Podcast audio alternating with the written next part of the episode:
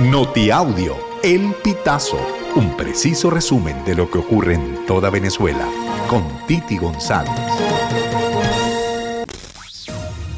Bienvenidos a una nueva emisión del Notiaudio El Pitazo del 6 de septiembre del 2023. El presidente de Estados Unidos, Joe Biden, eligió a la venezolana María Carolina Casado para dirigir la estrategia de medios hispanos dentro de su campaña para las elecciones presidenciales de 2024. En declaraciones a EFE, Casado reconoció sentirse sumamente honrada y emocionada por la oportunidad y el reto de ejercer como directora de medios hispanos de la campaña de Biden y de su compañera de fórmula, la vicepresidenta Kamala Harris. Nacida en Cumaná, Casado llegó a Estados Unidos en 2014 y enseguida se involucró en la política. En 2016 trabajó como pasante de prensa hispana para la organización Hillary for America, cuyo objetivo era promover las elecciones de Hillary Clinton.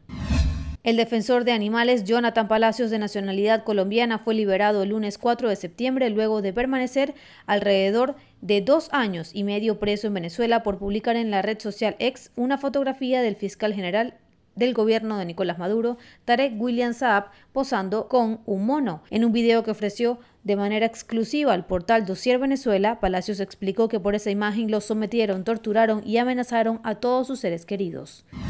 El medio digital dedicado a la verificación de datos espaja.com desmintió que el fabricante del refresco 7up emitiera un comunicado alertando a los clientes sobre la presencia de ácido muriático en un producto debido a un error y que por esa razón habían muerto ocho personas. Esa misiva circula en la aplicación de mensajería instantánea WhatsApp, pero es falsa, según Espaja, pues verificó que el mensaje data del año 2017 y la misma empresa PepsiCo desmintió esa versión. Además, confirmó que esa cadena ha circulado por varios países desde hace años. El alcalde de Lechería en el estado Anzuategui, dirigente del partido opositor Fuerza Vecinal, Manuel Ferreira, instó a los candidatos que están inhabilitados a retirarse de la primaria opositora. Las circunstancias dentro de la primaria, la primaria hoy es un ejercicio estéril, puede ser que la gane o un ciudadano inhabilitado o otro ciudadano inhabilitado. Da tiempo Queda tiempo todavía para encauzar este gran esfuerzo que se está haciendo en la primaria en algo que tenga algún tipo de sentido que hoy no lo tiene.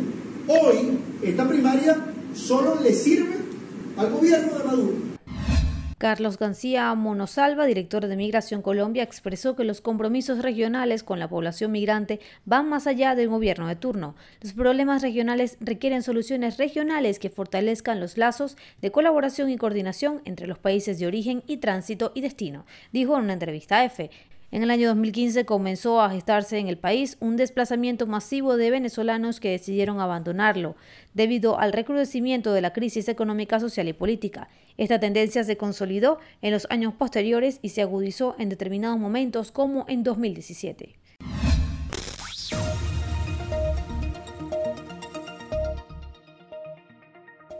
Amigos, así finalizamos. Si quieres conocer más informaciones, ingresa a elpitazo.net.